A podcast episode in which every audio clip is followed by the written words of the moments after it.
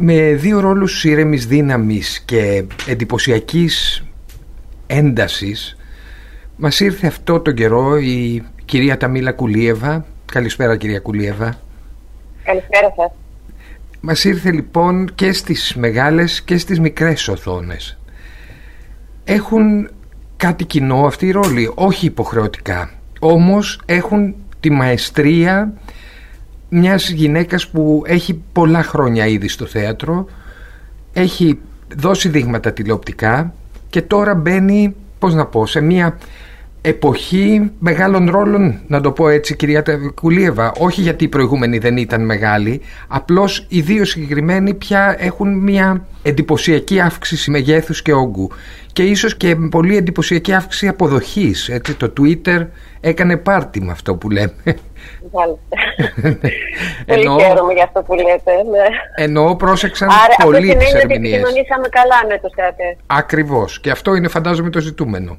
Ακριβώς, ακριβώς. Είναι ο τελικός δέκτης. Ξεκιν... Όντως, αυτοί οι δύο ρόλοι ήρθαν, ήταν μια συγκαιρία που ήρθαν ε, σχεδόν ταυτόχρονα. Όντως είναι και οι δύο ρόλοι, ε, είναι μια ιδιαίτερη ένταση που έχουν. Ναι. Ε, και είμαι πάρα πολύ χαρούμενη που μου δόθηκε η ευκαιρία να ασχοληθώ ε, με αυτές τις δύο κυρίες. Ε, πρώτη είναι η Τακουή από τη Σμύρνη αγαπημένη μια Αρμένης αριστοκράτης, έτσι, ναι. Ακριβώς, που είναι ένα σπουδαίο background, ιστορικό background που mm. μπορούσα να εμβαθύνω, να μάθω, να σκαλίσω. Οπότε ξέρετε πάντα υπάρχει αυτό το στοιχείο στο επάγγελμά μου το να μπορείς να εξερευνήσεις τα πράγματα και αυτό με βοηθάει πάρα πολύ. Οπότε ασχολήθηκα αρκετά και για την τηλεοπτική μου ηρωίδα που επίσης έχει ένα background, έχει ένα παρελθόν που ίσως ε, σε αυτή την περίπτωση μου, δόθηκε ευκαιρία περισσότερα να ακουμπήσω σε πράγματα τα οποία μου ήταν γνώριμα. Παρ' όλα αυτά είναι μια άλλη ζωή, είναι ένας άλλος χαρακτήρας. Μιλάμε για την Όλγα Γκορίτσα, Είναι μια διαφορετική περσόνα. Ναι, είναι η Όλγα. Η Όλγα Γκορίτσα στη σκοτεινή θάλασσα, του Μέγκα. Ναι. Που έχει ήδη ξεκινήσει και κάνει πολύ εντυπωσιακό γκέλ αυτό που σας είπα και όλα στο Twitter. Ε... Χαίρομαι πάρα πολύ γιατί είναι μια δουλειά πολύ προσεγμένη με εξαιρετικούς ε, συντελεστές ναι. ε, και ηθοποιούς και τεχνικούς και ε, έχει μια ξεχωριστή αισθητική θα έλεγα γιατί πάντα αυτό το θέμα με απασχολεί πάρα πολύ αυτή την εποχή είχαμε όλη την πρόσβαση στις πλατφόρμες και βλέπαμε πάρα πολλά πράγματα και ξένες σειρές και ταινίες και οπότε το κριτήριο του θεατή θέλω να πιστεύω είχε διαμορφωθεί. Ναι, και οι ε, απαιτήσεις του όμως μαζί. Ακριβώς, ακριβώς. Οπότε χαίρομαι όταν ε, μια ελληνική σειρά προσβλέπει στις αντίστοιχες σύγχρονες του εξωτερικού. Και δεν τρέφομαι να το πω γιατί συνήθως είμαι πολύ δεν μπορώ να σχολιάζω τις δουλειές την εποχή που είμαι μέσα σε αυτές τις δουλειές. Συνήθως μου έρχεται φώτιση μετά από καιρό και μπορώ να πω ότι α, τότε που έκανα ε, κάτι, ναι, ήταν καλό. Ναι. Αλλά τώρα ε, δεν διστάζω να το πω. Εξάλλου εκφράζω την άποψη και κάποιων κριτικών και θεατών. Οπότε, ναι. οπότε είναι πάρα πολύ ε, δημιουργική και ευχάριστη στιγμή για μένα στην δική μου πορεία. Πάμε από την αρχή λοιπόν. Πάμε πρώτα στην Τακουή. Αυτή την ναι. Αρμένισσα αριστοκράτησα που φτάνει να είναι μοδίστρα στη Σμύρνη. Ακριβώς, και... ακριβώς. Και ξέρετε ήταν αυτό που είπατε ουσιαστικά ήταν διαδρομή του ρόλου για μένα.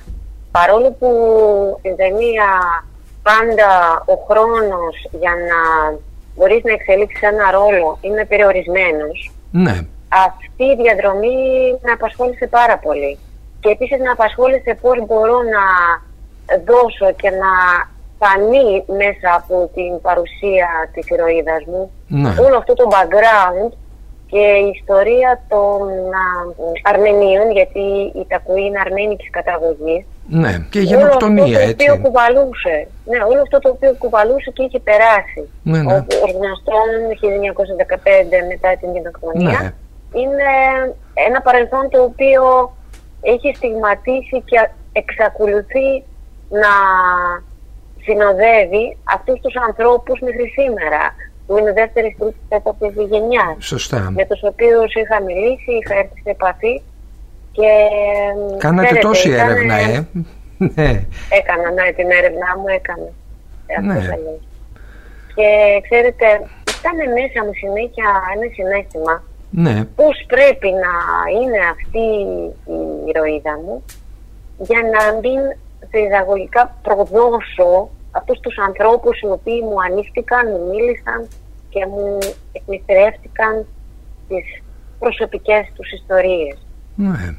Ήταν σαν να τους εκπροσωπούσατε εκεί και άλλωστε είναι ένα κομμάτι που εκπροσωπείται ολόκληρο μέσα στην ταινία Σμύρνη μου αγαπημένη το όνειρο της Μιμής Δενήσης, ας το πούμε έτσι.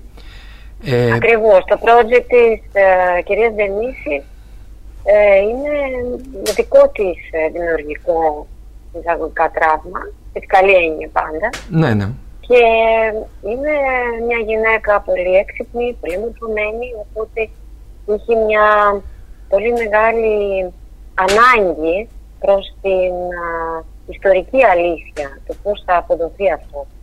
Ναι, και με βάση και τη δική της έρευνα. Ναι, ναι, ναι, και με βάση τη δική της έρευνα που ήταν μεγάλη και πολύχρονη. Εσείς ως τα κουί εννοώ είστε η φωνή του ανθρώπου που το έχει ήδη ζήσει αυτή η προδιαγεγραμμένη καταστροφή γιατί στην ταινία είναι προδιαγεγραμμένη από την αρχή δηλαδή είναι σαν ένας προδιαγεγραμμένος θάνατος ας πούμε η καταστροφή της Μύρνης είναι η φωνή που λέει το έχουμε ζήσει μην πιστεύετε αυτό που βλέπετε με έναν τρόπο κάπως έτσι φέρεται η Τακουή Ακριβώς έτσι φέρεται και προσπαθεί να τους αφυπνίσει από την αρχή. Ναι. Είναι σαν μια Κασάνδρα η οποία μιλάει συνέχεια και προσπαθεί να πει ότι μην έχετε εμπιστοσύνη, προσέξτε, το έχουμε ζήσει όπως είπατε πολύ σωστά. Παρ' όλα αυτά κανένας δεν την ακούει. Ναι. Ε, γιατί κακά τα ψέματα η Σμύρνη εκείνη τη εποχή ήταν ένα μέρος πολύ πολιτισμικό ήταν ένα σύμπαν που ήταν πάρα πολύ μπροστά. Οι άνθρωποι οι οποίοι ζούσαν εκεί δεν μπορούσαν να φανταστούν ότι θα συμβεί αυτό, αυτή η καταστροφή. Γιατί η οικογένεια Λιβαδίτη, που είναι πρότυπο της οικογένειας που ουσιαστικά βλέπουμε την ιστορία τους, ναι, ναι. ριζώνει 150-200 χρόνια σε αυτόν τον τόπο. Βέβαια. Όπως και πάρα πολλές άλλες οικογένειες. Οπότε λέγανε ότι είναι ε, μπόρα είναι και θα περάσει κάπου απ' έξω. Ναι, ναι.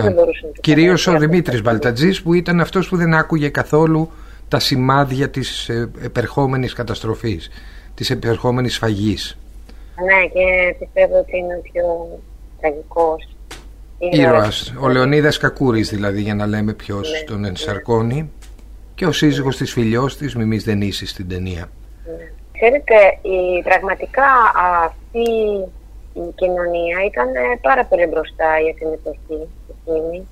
Ναι. Ε, διάβαζε κάποιες επιστολές των Αμερικανών στρατιωτών που υπηρετούσαν ε, εκεί κατά τη διάρκεια του πολέμου και γράφανε ότι πιο Παρίσι, ελάτε εδώ να δείτε.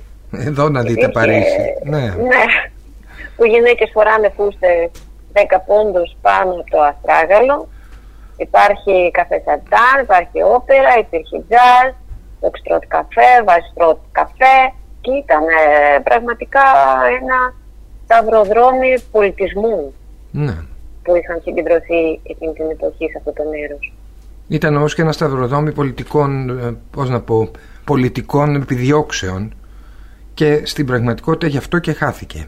Ακριβώς ήταν ε. ακριβώς πάνω στην εξέλιξη των πραγμάτων στα, κατά κάποιους παράδειγμα την κόρη του George Χόρτον του προξένου των Ηνωμένων Πολιτειών τότε στη Σμύρνη η κόρη του ναι. είχε πει λίγο πριν ναι. πεθάνει εδώ στη Βούλα πέθανε στην Αθήνα δηλαδή ε, στα 106 της είχε πει ότι όλα έγιναν για τα πετρέλαια είναι γνωστό πως πάρα πολλά έχουν γίνει για τα πετρέλαια πάντα οικονομικά συμφέροντα πάντα καθορίζουν τις σχέσεις και τα γεγονότα ιστορικά και πολιτικά δυστυχώς μέχρι σήμερα. Φαντάζομαι ότι και η καταγωγή σας... καταβλισμού ναι. το 2015. Ναι, βέβαια. Που είχαμε την Μυτιλίνη με τους πρόσφυγες από τη Συρία. Το κύμα ναι. Ναι, ακριβώς προσφύγων και μεταναστών. Φαντάζομαι και η καταγωγή σας σας έχει βοηθήσει να καταλαβαίνετε λίγο τη σκακέρα του κόσμου περισσότερο. Εννοώ προερχόμενοι από μια χώρα που είχε, πώς να πω, ένα πολύ έντονο πολιτικό παιχνίδι μπροστά της πάντα. Και πετρέλαιο να ρέει. αυτό ακριβώς, αυτό ακριβώς. Και έπαιζε με τα πετρέλαια πάντα μέχρι και πρόσφατα, έτσι το ξέρουμε. Στην Κασπία ε, όλα αυτά. Αυτό το παιχνίδι πάντα θα υπάρχει. Ναι. Έχει το... Ναι, δεν ξέρω αν με βοήθησε η καταγωγή, αλλά ξέρετε, πάντα μου άρεσε να παρακολουθώ αυτή τη σκακέρα. Ναι. Για κάποιο λόγο. Δεν ξέρω αν παίζω καλό σκάκι, βέβαια. Δεν ξέρω ναι. αν έχω αυτή την ικανότητα να προβλέπω. Αλλά μου άρεσε να παρακολουθώ αυτό το παιχνίδι εντός εισαγωγικών. Πάντως στο Σμύρνη μου αγαπημένοι είστε ακριβώς αυτό που είπατε. Είστε μια Κασάνδρα σε ένα δράμα. Ένα πολύ μεγάλο δράμα. Ναι. Και έγινε καταγραφή της ιστορίας με αντικειμενικό τρόπο, να τονίσω να πω, με μοιρασμένες ευθύνες. Είναι αυτό που συζητάμε αυτή τη ναι. στιγμή. Ναι. Όπου ανήκουν. Βέβαια.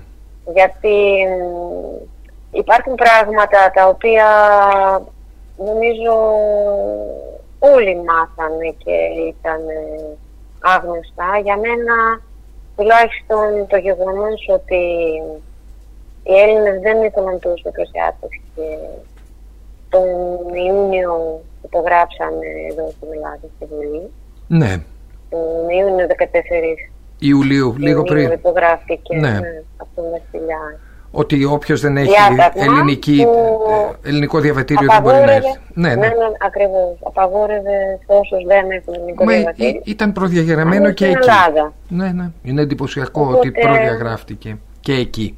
Ναι, γιατί οι Τούρκοι μπήκαν τον Αύγουστο. Σωστό. Άρα, πριν, και η καταστροφή είναι το Σεπτέμβριο του 1922.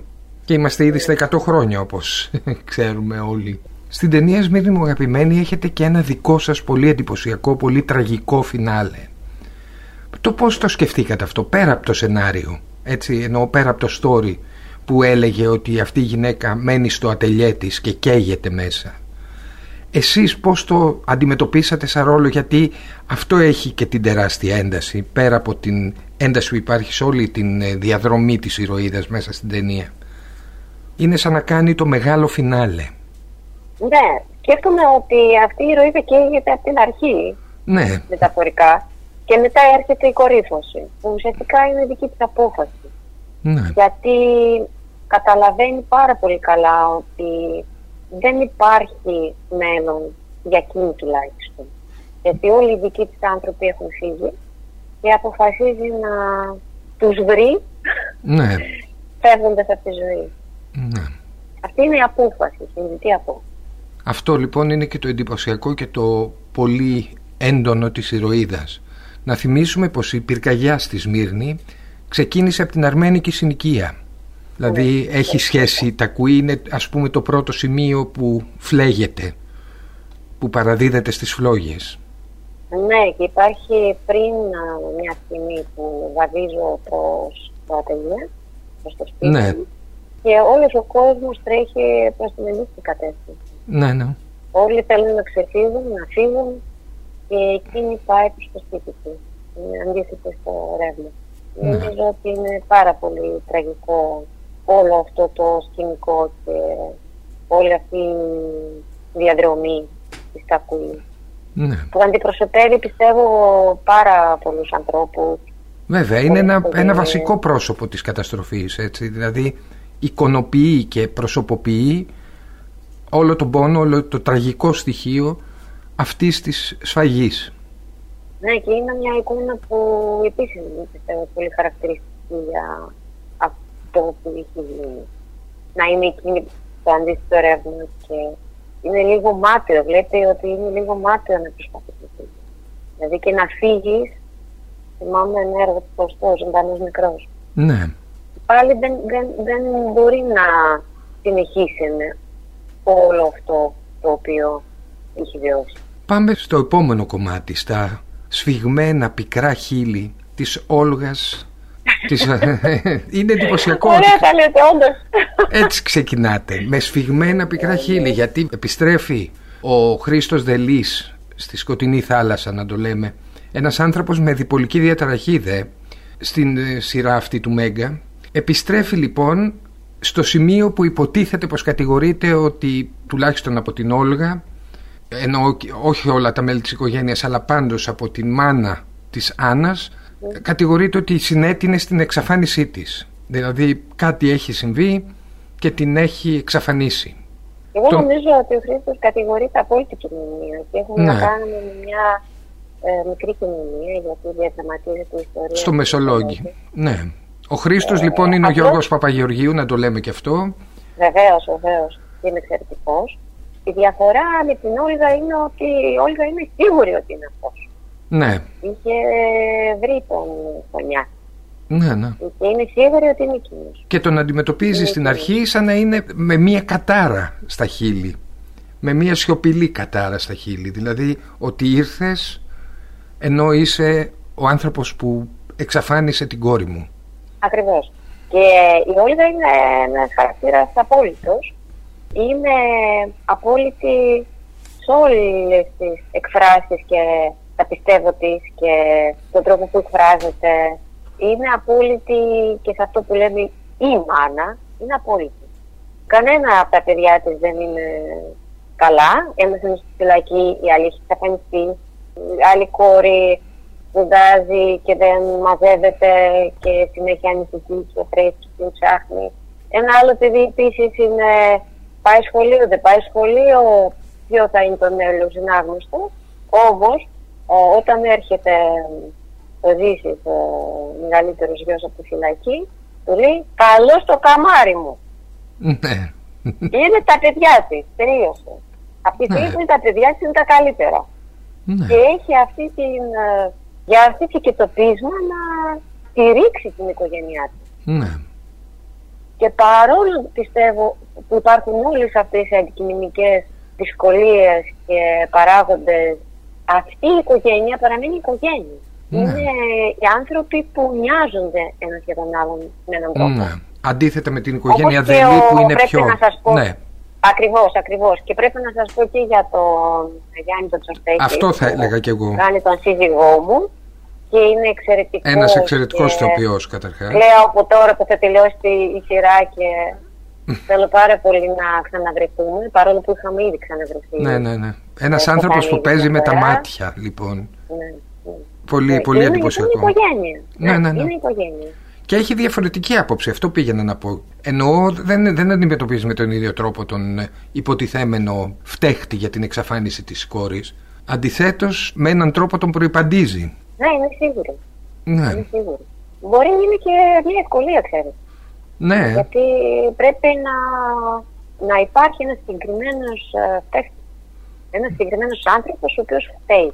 Ναι. Και είναι εκείνος. Για την ώρα δεν είναι ξεκάθαρο. Το κάνουμε αυτό σαν άνθρωποι, έτσι, και σαν κοινωνία. Θέλουμε έναν αποδιοπομπαίο τράγο. δηλαδή κάποιον ναι, που να είναι ο φταίχτης για τα πάντα. Ναι. ναι.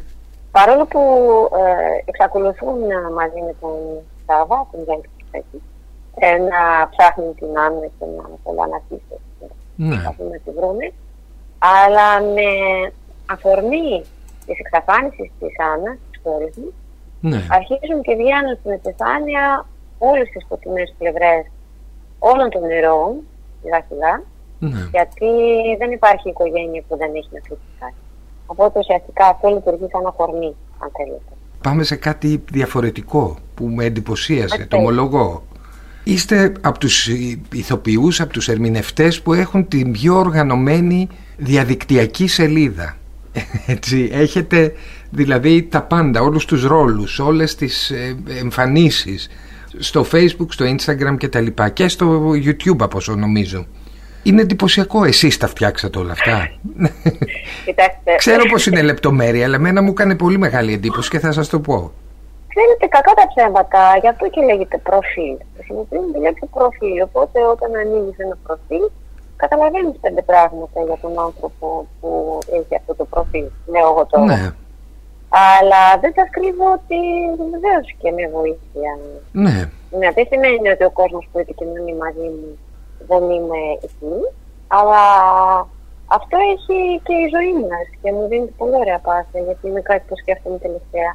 Ότι η ζωή και τα πράγματα στη ζωή μας που βιώνουμε είναι πλέον πάρα πολύ ρευστά.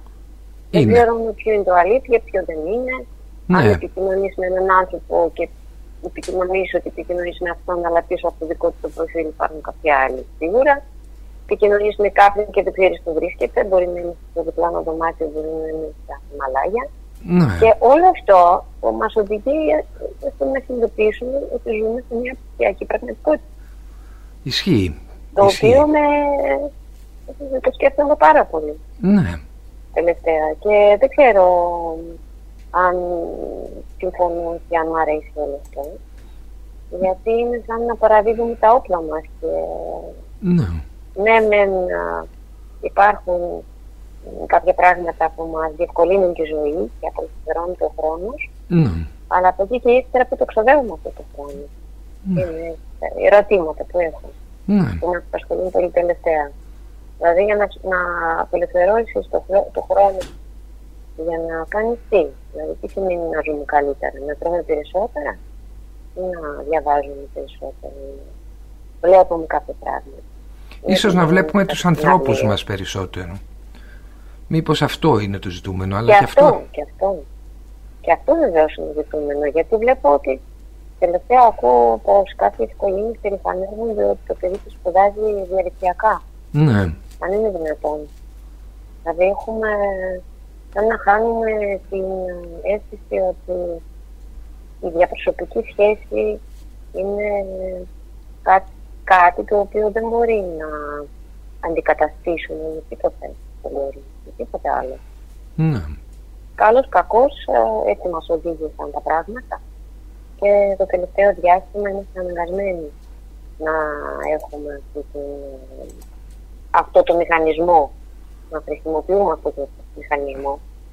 Αλλά από εκεί και πέρα δεν σημαίνει ότι θα το υιοθετήσουμε κιόλας. Πρέπει να το υιοθετήσουμε και να περηφανευόμαστε γι' αυτό. Γιατί σιγά σιγά θα να παραχωρούμε τη θέση μας στο ψηφιακό κομμάτι. Σε πράγμα... Ναι. Στο ψηφιακό κομμάτι ακριβώς. Ακριβώς. Ναι. Και όχι στο αληθινό, στο πραγματικό, στο απτό.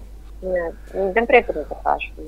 Κάνοντας ένα flashback και αυτό μέσα από το προφίλ σας δηλαδή με βοήθησε πολύ γιατί τα είχα μαζεμένα και τα είχα και υποτίθεται επίσημα όλα θυμήθηκα ότι η πρώτη σας εμφάνιση στην πραγματικότητα στην τηλεόραση ήταν το «Η ζωή που δεν έζησε» της Μιρέλας Παπαϊκονόμου ναι. χρόνια χρόνια πριν έτσι το 1998 που ήταν μια εντυπωσιακή εμφάνιση από την αρχή της και σε μια εποχή περίεργη για μια γυναίκα με ένα ξενικό όνομα να το πω έτσι φαντάζομαι ότι τότε ήταν πολύ πιο δύσκολα τα πράγματα.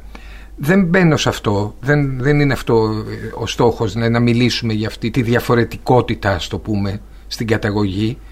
Μπαίνω στο ότι από τότε έχετε περάσει από τουλάχιστον δύο πολύ μεγάλες και πολύ ιστορικές σειρές όπως ο Γιούγκερμαν ας πούμε και το «Η ζωή που δεν έζησα» που έχει μείνει συν τη δεκάτη εντολή που έχετε κάνει πολλά, κάποια επεισόδια ναι. Φτάνοντας μέχρι το 2018 στο γυναίκα χωρίς όνομα.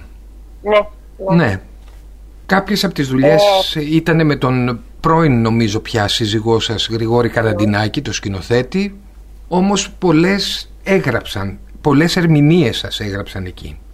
Ευχαριστώ για την ερώτηση. Ήθελα να σταθώ στο γεγονός αν ήταν εύκολο ή δύσκολο όταν... Α, ωραία.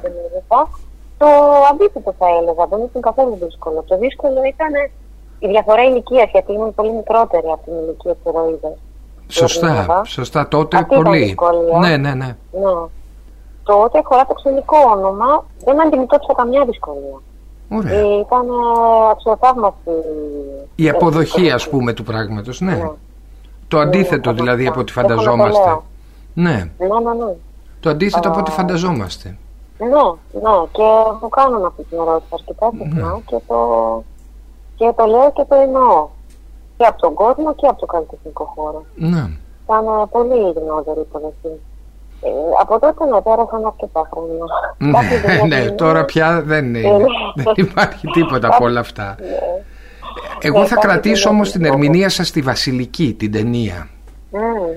Έχετε κάνει και άλλες ταινίες προφανώς, τα μετέωρα από όσο θυμάμαι, mm. ε, το Μια θάλασσα μακριά. Όμως στη Βασιλική ήταν επίσης πολύ χαρακτηριστική. Είναι σαν να ξεκινάνε εκεί, στο δικό μου μυαλό, αυτή η ρόλη ήρεμης δύναμης και εντυπωσιακής έντασης. Δηλαδή, είχατε πάλι ένα ρόλο... Ωραία που τα είπατε. Ευχαριστώ πάρα πολύ. Ναι. Τι ωραία. ναι, γιατί... Η βασιλική αλήθεια ήταν, ήταν η πρώτη δουλειά και εγώ θεωρώ ότι είναι η έναρξη ουσιαστικά της πορείας μου. Ναι. Από τη βασιλική ξεκίνηση. Παρόλο που είχα κάνει και πριν τη βασιλική κάποια πραγματάκια, αλλά ήταν πολύ λίγα. Πάντως εκεί σας πρόσεξαν και κριτικοί, έτσι δεν είναι; Ναι, ναι, ναι. Οπότε εγώ θεωρώ ότι ξεκίνησα από τη βασιλική, μετά έρθει η ζωή που δεν ήρθε και παράλληλα έκανα μια α, παράσταση που λεγόταν Ναι, είναι στο φεγγάρι, που είχε επίση πολύ μεγάλη και αυτή. ναι, Οπότε ήμουν και λίγο τυχερή. ναι. Και ήμουν και τυχερή προς α, το χρόνο που είχαμε να προετοιμάσουμε την ε, τηλεοπτική δουλειά, ενώ τους δεν ίσα που υπήρχαν πρόοδες, υπήρχαν σχεδόν όλα τα σενάρια γραμμένα, οπότε έχω προλάβει αυτές τις καλές υποθέσεις που θα αναφέρω. Ναι, Τώρα, κάνοντας τη σκοτεινή θάλασσα, ναι, ναι. μου θυμίζει αυτές τις καλές υποθέσεις. Το οποίο βέβαια, όπως καταλαβαίνεις, χαίρομαι πάρα πολύ. Υπάρχουν Βέβαια. σενάρια εξαιρετικά, υπάρχει χρόνος, υπήρχαν πρόοδε. δηλαδή είχε, πολύ- είχε προηγηθεί πάρα πολύ δουλειά για να. Είναι ε, σαν ε, κινηματογραφικές το- συνθήκες δηλαδή, αντί για τηλεοπτικές. Περισσότερος χρόνος. Ναι. Αυτό, ναι, και αυτό, ο με αυτή τρόπος τη που λογική. αντιμετωπίσαμε αυτή τη Ναι, ναι, δουλειά. Ναι, ναι, ναι. ναι. Ναι, και εγώ πιστεύω ότι πάντα φαίνεται αυτό. Δηλαδή φαίνεται πόσο ε, προσπαθεί για τη λεπτομέρεια, Ναι. φαίνεται πόσο δεν αφήνει τίποτα στην τύχη. Φαίνεται αν ο ηθοποιός είχε ασχοληθεί ή ήρθε στο πλατό και αυτή η ερώτηση που με τρελαίνει, τι λέω σήμερα. ναι, Ε, ναι. Μπορώ δηλαδή να τη δείξω από το παράθυρο. Είναι φοβερό αυτό το πράγμα. Ανατρέχοντας στη συνέχεια και στα θεατρικά που είναι πάρα πολλά. Αλλά θα κρατήσω αυτά που τουλάχιστον είχα θαυμάσει εγώ στις τροάδες του Αντώνη Αντίπα στο απλό Ναι, ναι, θέατρο. ναι. στη μύδια του Στάθη Λιβαθινού στο Εθνικό. Τον κύκλο με την κοιμωλία του Σωτήρη Χατζάκη στο Κρατικό Θέατρο Βορείου Ελλάδος. Το έγκλημα και τιμωρία σε σκηνοθεσία του Αλέξανδρου Παπαδιαμάντη στο Εθνικό και πάλι.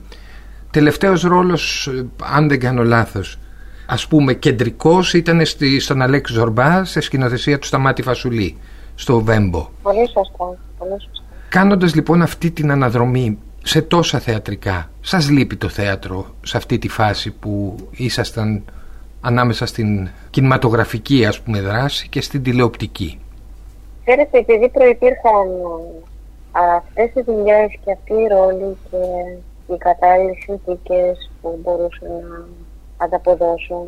Ναι, στο μέγιστο. μ, Προσπάθησα τουλάχιστον. Ναι, ναι. Αυτή την εποχή θα έλεγα όχι, δεν μου λείπει. το θέατρο. Ναι, Δεν ξέρω αν ακούγεται προκλητικό. όχι. Ακούγεται Μου ανθρώπινο. λείπει, μ, μου λείπει ίσως ε, η- ένα project, ένα σχήμα, ένας ρόλος που θα με πήγαινε λίγο παρακάτω. Όπως έχετε κάποιο όνειρο στο μυαλό σας; Έχω κάποια όνειρα στο μυαλό μου, ναι. Ναι, Αλλά είναι λίγο νωρίς να μοιραστώ μαζί σας. ωραία. Το δέχομαι. Θα- Πώς και το σέβομαι. Ναι, θα προσπαθήσω και θα τα επιδιώξω Ναι, να συμβούν για να μπορέσω να κάνω ένα επόμενο βήμα στο θέατρο. μάλιστα. Γιατί από την ε, πρώτη δουλειά που αναφέρατε, από την Κασάνδρα, που είναι η πρώτη μου φορά στην Επίδαυρο, Ναι, μέχρι το, το Madame Hortand, ναι. το Ζευγά, Στο Ζορμπά. ήταν και έργα τα οποία σε διαμορφώνουν, Ναι, ε, ισχύει. σε μαθαίνουν, σε ταξιδεύουν. Δεν είναι απλώς υπηρετής ένα σχήμα. Ναι. Δηλαδή, εγώ θέλω και σαν άνθρωπος να πάω λίγο παρακάτω. Άρα αυτό είναι για σας η τέχνη. Να σας Αναμονή, διαμορφώσει, να σας μαθαίνει, να σας αλλάξει με έναν τρόπο, να σας επηρεάσει. Ακριβώς και ειδικά στο θέατρο. Ναι, Ειδικά στο θέατρο. Γιατί ειδικά στο θέατρο, γιατί είναι άλλος τρόπος ε, επικοινωνία, είναι άλλες οι συνθήκες, είναι άλλη η τέχνη. Έχει την ε, δυνατότητα να ριζώσεις πολύ πιο γερά και ισχυρά την εποχή, στους ανθρώπους, κάποια ερωτήματα που θες να θέσεις κλπ. Μάλιστα. Χωρίς να υποτιμάω ούτε το κινηματογράφο, ούτε η τηλεόραση που μου αρέσει πάρα πολύ. Άλλος τρόπος προσέγγισης. Ναι. Διαφορετικός. Νομίζω ότι εδώ ολοκληρώσαμε, κυρία Κουλίεβα. Είμαι χαρούμενος που κάναμε αυτή την κουβέντα. Σας ευχαριστώ πάρα πολύ. Εγώ σας ευχαριστώ πάρα πολύ και για αυτή την ε, αναδρομή που έζησα ναι, στη διάρκεια της συνέντευξης. Την κάναμε πολύ γρήγορα βέβαια. ναι. Ε, αλλά σε ίσως τα πιο σημαντικά, σημαντικούς σταθμούς που είχα στην πορεία μου. Ναι. Οπότε σας ευχαριστώ πάρα πολύ.